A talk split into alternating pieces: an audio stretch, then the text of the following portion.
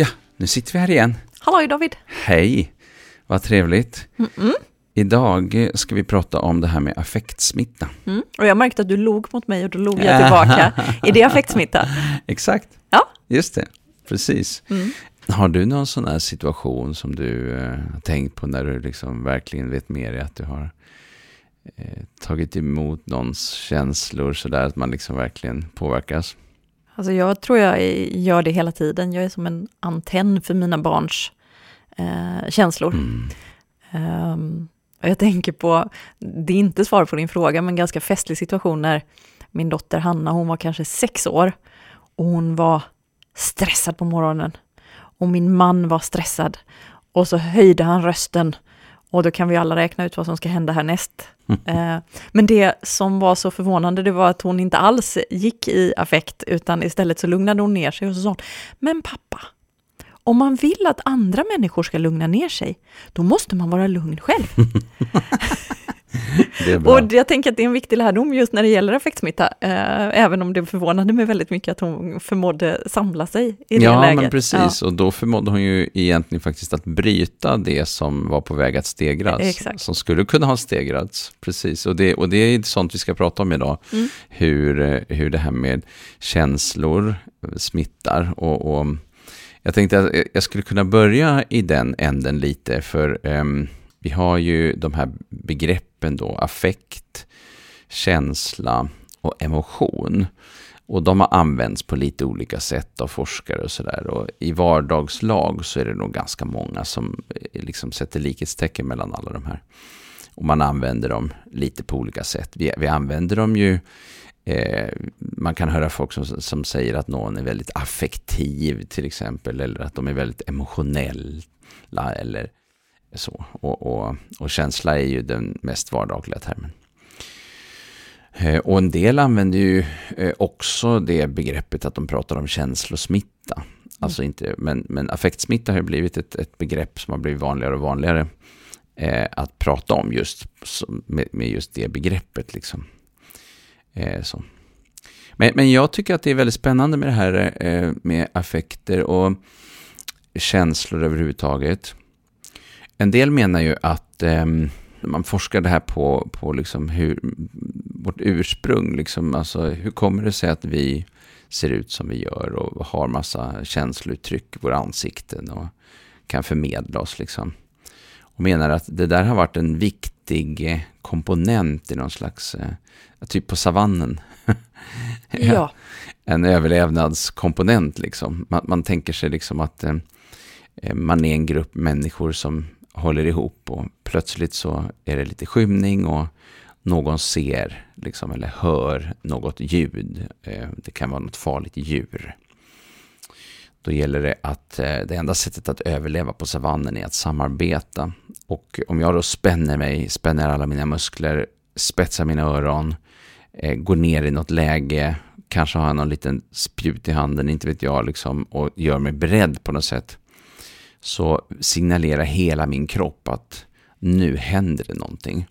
Och det som är intressant då, det är ju att den där informationen, den transporteras kanske inte bara så här liksom 10-20 meter bort, utan den kanske kan transporteras flera hundra meter bort beroende på hur uppmärksam gruppen är på liksom vad som händer och ljud och allt möjligt. Vilket då kan göra att, att man liksom samlar sig liksom beroende på rörelsemönster de man ser i, i en grupp på långt håll eller ansiktsuttryck i en enskild individ. Och det betyder ju att eh, mitt känslouttryck ju faktiskt påverkar andras beteenden. För plötsligt så börjar de kolla sig runt och plötsligt så blir de uppmärksamma och spetsar öronen och, och smyger ihop liksom så att nu är vi samlade för då kan vi möta det här hotet tillsammans och sådana saker. Så att det har liksom funnits ett, ett, eh, en, det finns liksom en bas kring det här med hur våra, våra, eh, vårt, vårt känsloliv syns på oss på utan, utanpå men också transporteras iväg. Du, är det inte så att det där hur jag ser ut på utsidan, det avspeglar sig inte direkt i den andras beteende, utan det är snarare så att det som först händer är att min kropp härmar din kropp, så att säga. Och sen när, när min kropp blir spänd för att din kropp är spänd, då blir jag rädd och då ändrar jag mitt beteende. Ja, nu är du inne på det här som är spännande, det här med, med spegelneuron eh, och, och, och, och, den forskningen. Det var ju då en, en italiensk forskare, eh, Rizzolat, som eh, såg att eh, han, han forskade på, på djur. Han hade en apa som var uppkopplad med elektroner i, i, in, liksom i hjärnan på något sätt. Eh, han såg att den där apans eh, neuroner, den sprakade vare sig apan gjorde en viss handling eller om apan såg en annan person göra samma handling. Det vill säga att eh det räcker med att eh, man ser en motorisk handling av någon annan för att ens egna motoriska centra ska dra igång. Liksom. Ja, det är spännande. Eh, ja.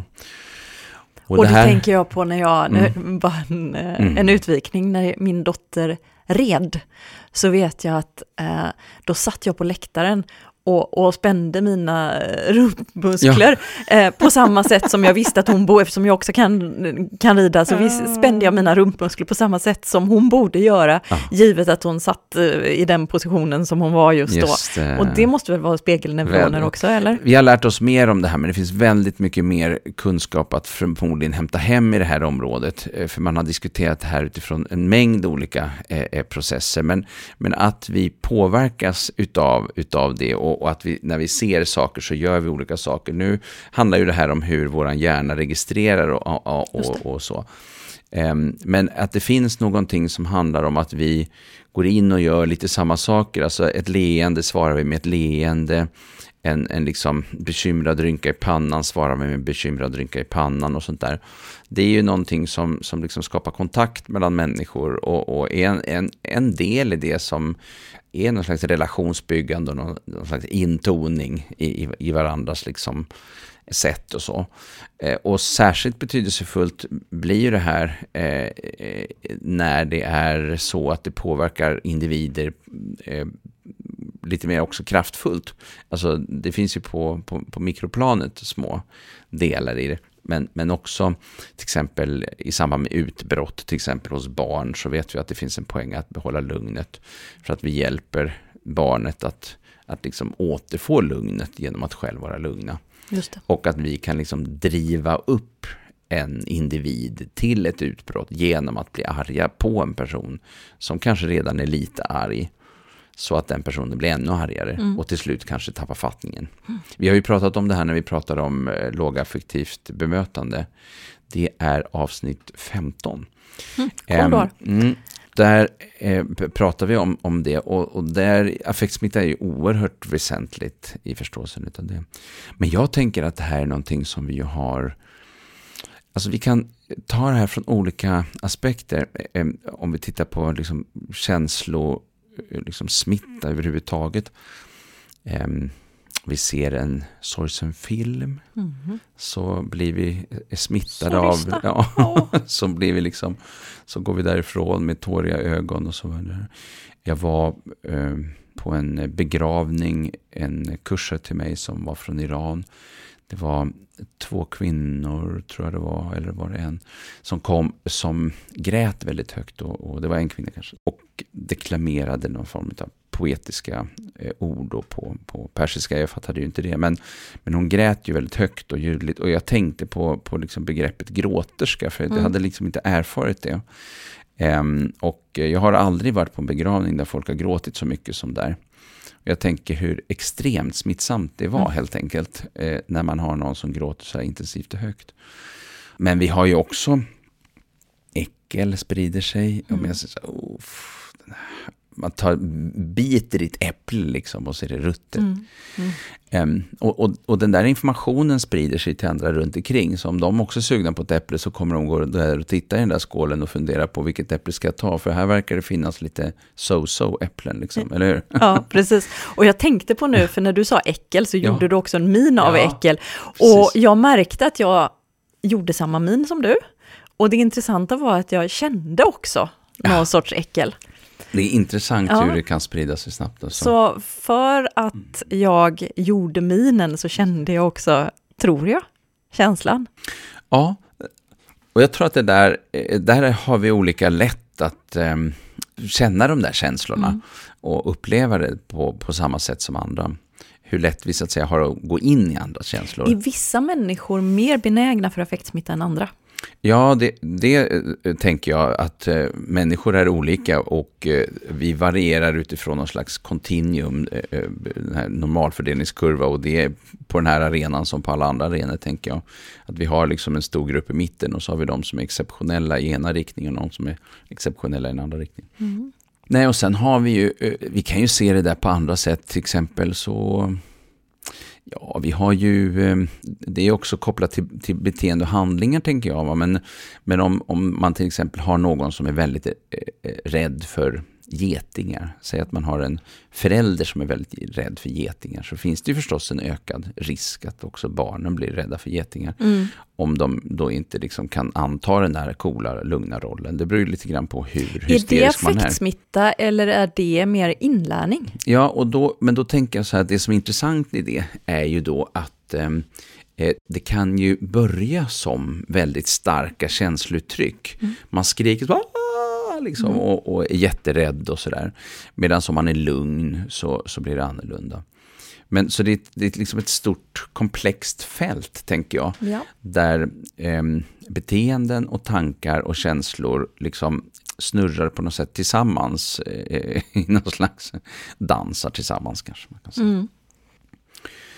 Ehm, Men sen har vi också det här som jag tycker är spännande med, eh, alltså lärare jobbar ju med att entusiasmera sina elever. Och eh, vi kan ju tänka sig oss alltifrån när man är lite yngre då, liksom eh, det här, idag, kommer ni ihåg? Idag, åh, det här ska bli så kul, eller? Och då står alla barnen där och är så spända, åh, det här ska bli roligt, det. Så att man verkligen har varit involverad i att lägga över en slags, eh, en, en slags det här spänning, förväntan, men också liksom att det här eh, är liksom ett starkt liksom engagemang för en fråga kanske, eller en glädje i liksom att idag äntligen liksom så. Det finns en överföring utav en känsla Mm. där. Som är betydelsefull. Och den är ju väldigt, den, den är ju, det är ju en verktyg i verktygslådan helt enkelt. Verkligen. Det är ju verkligen, Ja. så och det är ju någonting som används hela tiden. Mm-mm. Varje dag. Mm-mm. Precis som på samma sätt så, ah, ah, ah, när man liksom, och så har man lite lätt eh, rynkat ögonbryn och så har man en treåring som ska ta en kaka fastän det inte är dags. Och så. Mm. Alltså, eller ta någon annans leksak. Och, eller vad det nu är för någonting. Eh, så att, så att vi, vi använder oss av känslomässig information, eh, liksom, som, som, som ju faktiskt är till för att påverka beteenden. Mm. Och det tror jag många av oss gör helt omedvetet. Ja, väldigt omedvetet. Alltså jag tänker jag gör det med mina barn, Mm. nu är de ganska stora, men när de var små så gjorde jag ju det jättemycket. Jo, ja, men det, det gör föräldrar, det gör Ja. vuxna när man det kommer med barn. naturligt för oss Det kommer naturligt. Ja. Ja. Eh, Men sen finns det också de som är ganska omedvetna om sina egna känslouttryck. Eh, och som påverkar, kan påverka en hel arbetsgrupp. Liksom. Mhm. De går alltid omkring och är småbittra och sura över saker och ting och bara negativa och liksom allt är bara ruttet och sådär. Och eh, ja, men jag brukar tänka på det här, men hur kul, alltså, det är lite skillnad på att komma till jobbet och och någon säger så här, tja läget, hade du bra helgen? Ja, härligt. Så, eller man kommer till jobbet och så, ja, är du här nu igen? så att, Det är lite skillnad. är lite skillnad. ja. så, så det här med liksom vilken atmosfär man, man skapar. Mm. Ehm, och, och jag har sett ganska intressanta eh, effekter också utav att man, eh, liksom när till exempel ett, ett, ett gäng som jobbar i förskolan bestämmer sig för att de ska ha fokus på det, mer på det som funkar än på det som inte funkar. När man, när man till exempel jobbar systematiskt med att inte säga inte och sånt där. Mm. För det är inte bara det att man fokuserar på någonting annat, utan det är det också att man får ett annat känslouttryck ju. Exakt. Alltså jag tycker det är Och jättespännande. när jag får ett annat känslouttryck så får barnen ett annat Då känslouttryck. får de det. Ah. Och då sprider det sig någonting. Vi har haft pedagogisk personal som har berättat att när de har jobbat mer med att säga vad barnet kan göra eller ska göra eller borde göra eller skulle kunna göra. Eh, eller att de kanske påminner om någonting så här, istället för att säga eh, kasta inte sand, så säger de här kan du hälla sanden. Så, eh, så händer det någonting också med själva det känslomässiga uttrycket där. Att man säger nej, kasta inte sand. Alltså man går upp, man, man går upp lite högre i, i, i ton, man är lite arg, man spänner sig. Eh, Medan när man säger här kan du hälla sanden, alltså tydliggör och det liksom det är väldigt spännande med det, med det, äh, det, liksom, det känslomässiga budskapet mm. som finns i de här olika lägena också. Verkligen, och jag tänker försök känna dig ledsen och ha ett leende samtidigt. Nej, men det... Alltså när vi sätter ett leende på läpparna ja. så händer det någonting ja, med absolut. känslan. Ja. Mm. Um, så där är det ju lite grann fake it till you make it ja, men, nästan. Ja. Det, man har ju faktiskt, det vet jag att man har gjort studier, man har försökt uh, få folk att liksom känna någonting annat än det de signalerar mm. med ansiktet. Och det går ju i princip inte. Det, det är ju väldigt spännande. Ja. Alltså att vi, och det, där, det är ju någonting som ligger väldigt nära oss människor. En annan eh, del i det här med eh, eh, känslosmitta, så att säga, affektsmitta, det är ju också eh, inom andra områden som till exempel, vi använder ju ibland eh, musik för det ändamålet. Vi kan till exempel, i vissa verksamheter så vet jag att de sätter på lite lugn musik på morgonen sådär för att det ska vara lite, sådär, lite stillsamt då. Eh, och så. Men det är inte samma musik de skulle använda till exempel i samband med att man ska städa upp liksom, eh, och använda, ha som städmusik.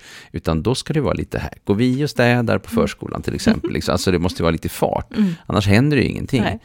Och jag tänker också när man tänker sig så avslappningsmusik och sånt där, att det är liksom 60 eh, beats och lite annat, alltså man, man ner i, i det här lugna.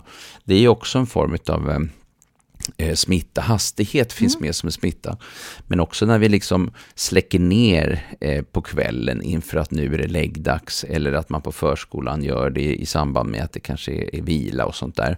Man drar för lite eller man drar ner ljuset och lite så det är också en form av utav, eh, hjälper till med att eh, tona in känslan för vart vi vill. Liksom. Jag tycker yeah. att det är ganska intressant att vi kan använda det i sådana sammanhang också. Mm. Mm. Så det här med affekt, affektsmitta, det är viktigt att känna till för att det påverkar relationerna till våra barn och situationerna som vi befinner oss i. Oerhört mycket tänker jag. Mm. Vad, hur gör jag då om jag vill påverka på ett positivt sätt? Om jag vill att den här situationen ska, ska lugna ner sig, vad ska jag tänka på då? Ja, så alla vet ju egentligen att stress driver upp stress. Nu är ju inte stress en, en affekt, men, men, men vi vet ju mycket väl hur, hur stress kan ut... Smittar. Ut, ja, verkligen smittar. Eh, eh, så att eh, jag tänker att Eh, en viktig fråga handlar om att bli medveten om det. Eh, man kan ju till exempel i verksamheter är det kanske vanligare att man behöver jobba professionellt drivet. Då kan det också vara så, och det kan ju föräldrar också göra, att de behöver liksom tänka till, vad behöver jag för att inte smittas av den här personens starka känslor till exempel. Och eh, eh, det är ju lättare sagt än gjort när det gäller vissa saker. Jag menar med, med ens egna barn till exempel, eller ens partner eller vad annat. Liksom. Så det är ju svårt att inte smittas utav, utav den typen. Och det finns ju personer som som hittar strategier som gör det väldigt medvetet, till exempel sätter på sig hörlurar mm. eller sånt där. Den liksom. kategorin tillhör jag. ja, du gör det. Ja. När min dotter mår dåligt, då kan jag ja. sätta på mig hörlurarna, ja. men jag har sådana brusreducerande. Precis, det, är, ingenting blir bättre av att jag också börjar må dåligt. Äh, liksom. Nej, just det, Nej. precis. Ja, då, då kan man göra någonting annat. Mm. Precis, sätta på lite musik eller lyssna mm. på någonting eller något så. Nej men så det är ju, men sen har vi också... Nu, hörde jag, nu lät jag som en känslokall mamma som, jaha du mår dåligt här, då så går jag och sätter på mig mina lurar. Det är inte så, vill jag säga. Utan, Det är särskilda lägen förstår jag. Ja, precis. Det är inte, det är inte liksom... Vi befinner oss oftast inte ens på samma våningsplan, det är bara för att jag inte ska känna av vibrationerna på övervåningen. Ja, jag kände ett starkt behov av att rättfärdiga mig själv. Ja, det var mm. bra, det var bra. Ja, nej men eh, precis. Um, ja, nej, det där är spännande. Jag um, tänker på, apropå, eh, jag ska berätta en ja. Eh, anekdot, apropå mm. det här med att stress smittar. Ja. Uh, min son, jag var så fascinerad av att varje gång som vi får bråttom, det här var för några år sedan, och varje gång jag sa nu är det bråttom, nu får du komma igen här, nu går båten snart, för han åker båt till skolan, kom igen nu, öka. Så blev han lugnare. Ah. Han tog allting ännu långsammare, mm. och så vid mm. något tillfälle så frågade jag honom, älskling, jag fattar inte det här, för att när jag stressar dig, mm då verkar det som att allting går mycket långsammare. Mm. Och då sa han, ja, det är klart, för när du är stressad, då blir jag stressad. Och då måste jag göra sakerna långsamt för att lugna ner mig. Bra strategi. Mycket funktionell. Väldigt bra. Ja, ja det, där är, det där är intressant. Va? Eh, och, och, jag tänker det där är ju också ett, ett, eh, ett sätt att eh, ta efter, tänker jag, för många vuxna som har en tendens till att eh, till att eh, dra iväg. Men det är inte säkert att man kommer på det själv i stunden. Så det kan ju också vara så att, och det tänker jag, det kan vara med en partner, det kan vara ens barn som gör det, men det kan också vara i en verksamhet att man, att man påminner varandra om att nu är det dags att ta några djupa andetag och, och göra saker och ting långsammare, medvetet långsammare för att inte eh, liksom drabbas. Men sen har vi också det här som vi var inne på när vi pratade om eh, tidigare där med, med eh, lågaffektivt bemötande. Eh, att eh, ibland så har vi situationer där någon går väldigt igång och blir väldigt upprörd och, och, och vi smittas av den personen och den är liksom arg. Det gäller att eh, hitta ett lugnare, liksom, hitta ner till lugnet och sådär. Och det är svårt att hålla så att säga huvudet kallt om man säger så i de där situationerna. Men det är viktigt för att vi, vi vet att affektsmitta är en, en, en problematik. Vi kan helt enkelt driva upp en person till att tappa fattningen och då, och då har vi liksom misslyckats. Det blir inget bra. Ehm, och då finns det ju ett antal eh, strategier som man pratar om inom just när det gäller just lågaffektivt bemötande som handlar om att ehm, hjälpa en att behålla lugnet. Och det kan vara till exempel att inte stå rakt framför någon utan att vrida kroppen lite så att man står snett framför någon. För det har en, en tendens till att minska risken för att man, att man tar på sig den andra känslan lika mycket. Ehm, man skapar en öppning så att säga. Men också det här med att istället för att ta ett steg framåt och, mm. och lägga tryck vid orden så, så kanske man till och med tar ett steg bakåt. Det går ju förstås inte om man har två barn som håller på att slå ihjäl varandra, då kan vi inte göra sånt. Men, men det finns situationer där, där, där vi på ett medvetet sätt måste liksom ta ett steg tillbaka för att eh, det inte ska eskalera helt enkelt. Eh, som en strategi. Så det är också en, en sån där eh, liksom, fråga som finns med. Um, och sen finns det andra saker som man kan göra, avledning och annat. Sätta sig ner har jag hört också. Ja, sätta sig ner. Och, man blir lite ehm, mer avslappnad i kroppen när man gör det. Ja, det blir man ju. Sätta sig på huk och sådana här mm. saker. Och, ja. eh, så att man inte spänner sig. Men det är ju sådana här ext eh, alltså extrema lägen, men, men jag menar sådana här riktigt tuffa, våldsamma lägen. Liksom, eh, när man har ett barn som verkligen fått utbrott. Mm. Eller, eller, eller en ungdom. Det började ju egentligen, den här typen började ju egentligen på, på enheter där man liksom jobbade med ja, men du kan ju ha en 37-åring som väger 120 pannor ja, och eh, har en intellektuell funktionsnedsättning och eh, autism och eh, blir förbannad. Liksom. Mm. Och sen är du en, eh, en ja, behandlingspersonal eller vad man ska säga. Väger 52 som, kilo och 1,55 lång. Precis, som måste hitta en strategi här. Ja. Eh, och då kan vi inte bara hålla på att anställa massa muskelsnubbar. Liksom, eh, för det, och det har ju dessutom kunnat visa sig att om, om, om vi gör det så kan det ibland bli värre. För att eh, vi måste ha en annan strategi, vi måste jobba på ett annat sätt. Och, och där har man utvecklat det här och affekt, att affektsmitta var en viktig, är en viktig komponent mm. i, i, den, hela den eh, förståelsen. Um, så. Ja, och det här är ju egentligen också så att um, du har ett barn i en barnvagn som eh, är lite sådär lagom förnöjd. Och sen så har du en som ligger bredvid och som börjar grina. Då är, är det, klippt. Ja, då kanske den andra också börjar grina. Ja. Nej men var börjar jag, var slutar jag, ja. Eh, vad är det som händer här och så. Alltså, och sen så småningom när barnen blir lite äldre, då kommer de att liksom förstå att de kan liksom stå bredvid ett annat barn och säga liksom Anton ledsen, ja så liksom. Eh, och förstå att det är inte jag, utan det är Anton. liksom så så att eh, de har liksom förstått att det är en skillnad på, på, på mig och den andra. Liksom. Och det kommer liksom efter ett tag, men, men det tar lite tid. Men annars är små barn eh, lägger ju ut hela sin känsla rakt ut i, i, ofiltrerat. i, helt ja. ofiltrerat rakt ut i rummet. Och de har ju inte heller det här skampåslaget så att de liksom döljer sig eller, eller skyler sig. Eh, och just det här skylandet som skamaffekten eh, bistår med är ju intressant för att den eh, hjälper ju eh, omgivningen att inte drabbas så, så mycket av den här personens känslor. Mm. Men när du jobbar med personer som har eh, stora, större funktionsnedsättningar och så, som har svårare för det där och som också lägger ut sin känsla fastän de är liksom 12, 15, 18, 35 eller någonting så. så, så och då, då blir det annorlunda, för det, blir liksom, det är en sak när man är liten, Mm. men vi ser det som mycket, mycket mer problematiskt när man är äldre. Exakt. Så, så där behöver man verkligen utveckla en teknik för det. Jag tror att dels behöver vi ta reda på mycket mer vilka strategier det finns att säga i detta med ja, men ett steg tillbaka och avleda och hitta andra strategier. Eh, men sen också tänka efter för egen del. Vad gör att jag kan behålla lugnet? Alltså hur kan jag behålla lugnet eh, så att jag inte är med och driver upp Har du några egna tips där David? Har du, hur gör du när du behöver hålla lugnet? Jag vet att det finns en del som skriver av sig Mm. eh, lite. Eh, det finns de som eh, tar en promenad för att kyla ner sig själva. Mm.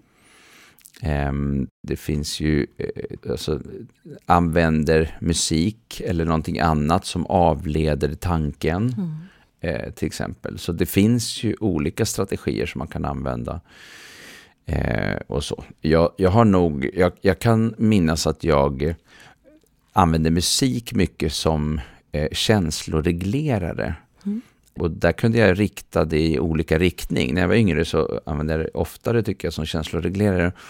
Och och det där med att man kan ju både vilja bli ännu mera sorgsen och sätta på musik som är liksom sorgsnare musik.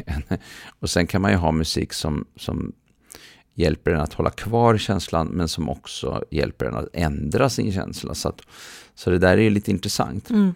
Men jag tänker också att vi inte ska vara så rädda för att möta den upplevelse vi har. Alltså och, och gå in i den och se vad, vad var det som hände nu. Mm. Att våga stanna där lite och tänka efter och, och fundera över ehm, hur gjorde jag? Sen tänker jag också att det finns en del som är faktiskt väldigt omedvetna om vad de skickar för signaler runt omkring sig. Verkligen. Och jag kommer ihåg en eh, chef som faktiskt skickade en anställd till en som liksom jobbade med de här typen av frågor. För det var en, en, en anställd som, som tyckte att det var en bra idé själv, men som hade ganska dålig koll på sig själv och eh, som kom tillbaka och faktiskt hade förändrats väldigt mycket. Så, eh, som handlade om just det här med, eh, med eh, hur man ser på omgivningen, hur, vad man skickar ut för signaler och sådana saker. Det där kan ju vara klart känsligt förstås, Mhm. eh, om man, man måste komma överens om att det här är en bra idé. Men eh, det är ju intressant att, eh, att det faktiskt eh, ju finns, jag, jag, jag tror att det inte är kört, utan jag Nej. tror att det finns potentialer i att bli mer uppmärksam på vad som händer. Jag upplever att varje gång jag pratar om affektsmitta så är det i sig hjälpsamt bara att förstå att det här finns. Ja, alltså precis. bara det kan liksom hjälpa till att reglera min egen affekt för att jag förstår. Att, alltså har jag inte tänkt på det innan Nej. så har jag inte haft liksom någon anledning att, att göra något åt det. Men när jag plötsligt bara lär mig, aha, det är så här, bara det kan göra att jag eh, har lättare att lägga band på mig nästa gång. Liksom. Jätteviktig fråga tänker jag och särskilt när man jobbar i, som professionell i en verksamhet och, och ska göra det under liksom kanske en hel livstid. Eh, så är det ju otroligt viktigt att bli varse vad man skickar ut för signaler och också vad man tar emot för typ av signaler, hur man reagerar på dem och, och hitta strategier för dem. Du David, jag har eh, förstått att man är inte lika mottaglig för alla människors affekter. Det där varierar lite beroende på vad det är för person, vad man tycker om den personen. Ja. Vet du någonting om det? Inte specifikt så, men eh, jag känner igen det för att om man tittar på i, i vanliga verksamheter att det är en ganska stor skillnad på att man reagerar mer på vissa än på andra. Mm. Och, och, och det där är ju ganska intressant. Jag tänker, om, om vi tänker oss att vi har en elev som har det tufft och, och utifrån eh, vad ska jag säga, lärare och annan personals perspektiv så är det en, en, en elev som återkommande hamnar i svåra situationer och som agerar ut. Men har också ett sätt som man uppfattar, där de vuxna uppfattar det som att den här är lite liksom skrattar åt den i ansiktet eller mm. är lite så här manipulativ uppfattar man och sånt där. Och man liksom det är så man analyserar situationen. Eh, då kan det räcka med ganska lite från den personen för att, för att man ska reagera. När någon annan gör exakt samma sak så, så reagerar man inte alls. Nej. Så att, och, och, det kan också vara kopplat till just känsloyttringar. Mm. Eh, så när någon går, blir lite upprörd så, så. Men, men sen tänker jag också att det är väldigt olika om man tänker på olika familjer. Eh, för i familjer så kan det vara väldigt olika. I en del familjer så är det starka känslor, det är stora känslor, det är liksom händer saker. Men man kommer alltid tillbaka och är sams och, liksom, och sen så äter man och så skrattar man högt och sen blir man jättearg och sen så... Um, och för en person som har vuxit upp i en ganska lugn och stillsam mm. familj så kan ju det där vara rena kaoset. Alltså man kan ju tro att nu är det världskrig på gång. Eh, och sen bara, men hur kunde de plötsligt bara bli sams? Liksom? Alltså jag fattar mm. ingenting. Eh, liksom. och, och, det där tänker jag, liksom olika stilar liksom, mm. på något och sätt. det är ju väldigt kulturellt också, tänker jag. Ja, det kan det man, är på besök i andra länder så kan mm. man uppleva att de står och gormar på varandra och sen så puss puss, hej då. Ja. Och så undrar man, men vad var det som hände? För jag kände att min affekt steg bara av att stå bredvid ja. här liksom. Och så, äh, de var nog inte så osams som det nej, verkade. Nej. Uh, mm. det, det så det är ju intressant att den där affektsmittan handlar ju inte bara om den intellektuella förståelsen, utan nej. det är någonting som verkligen smittar rakt av. Liksom. Ja, just det. Ja, nej, alltså det här är ju ett, eh, jag tänker ett stort och ganska svårt område, ganska spännande, väldigt spännande område mm. är det ju. Mm. Eh, och jag tror att bara det här med att öka medvetenheten är betydelsefullt både i familjen men sen också i, i, i, en verksamhet därför att det kommer att få betydelse. Eh, jag brukar ibland tänka att affektsmitta, det är, liksom, det, det, det är ungefär lika smittsamt som typ vinterkräksjukan. Alltså det är ju oerhört smittsamt. Mm. Och då kan man ju trösta sig med att vi kan smitta folk med glädje också, ja, inte bara precis. med sådana eländiga saker. Nej, men precis. Du, eh, David, tror du att vi har bidragit till att öka förståelsen för affektsmitta idag? Jag vet inte, men eh, hör av er om ni hittar någon spännande infallsvinkel som vi kan eh, eh, spinna runt kring i framtiden. Ja, något ämne eller Vi får kanske exempel. anledning att återkomma till det här. Men ska vi ta och sätta stopp för, för idag, eller vad det säger du? Det gör vi. Mm, tack ja, för idag. Tack för idag. Hej, hej.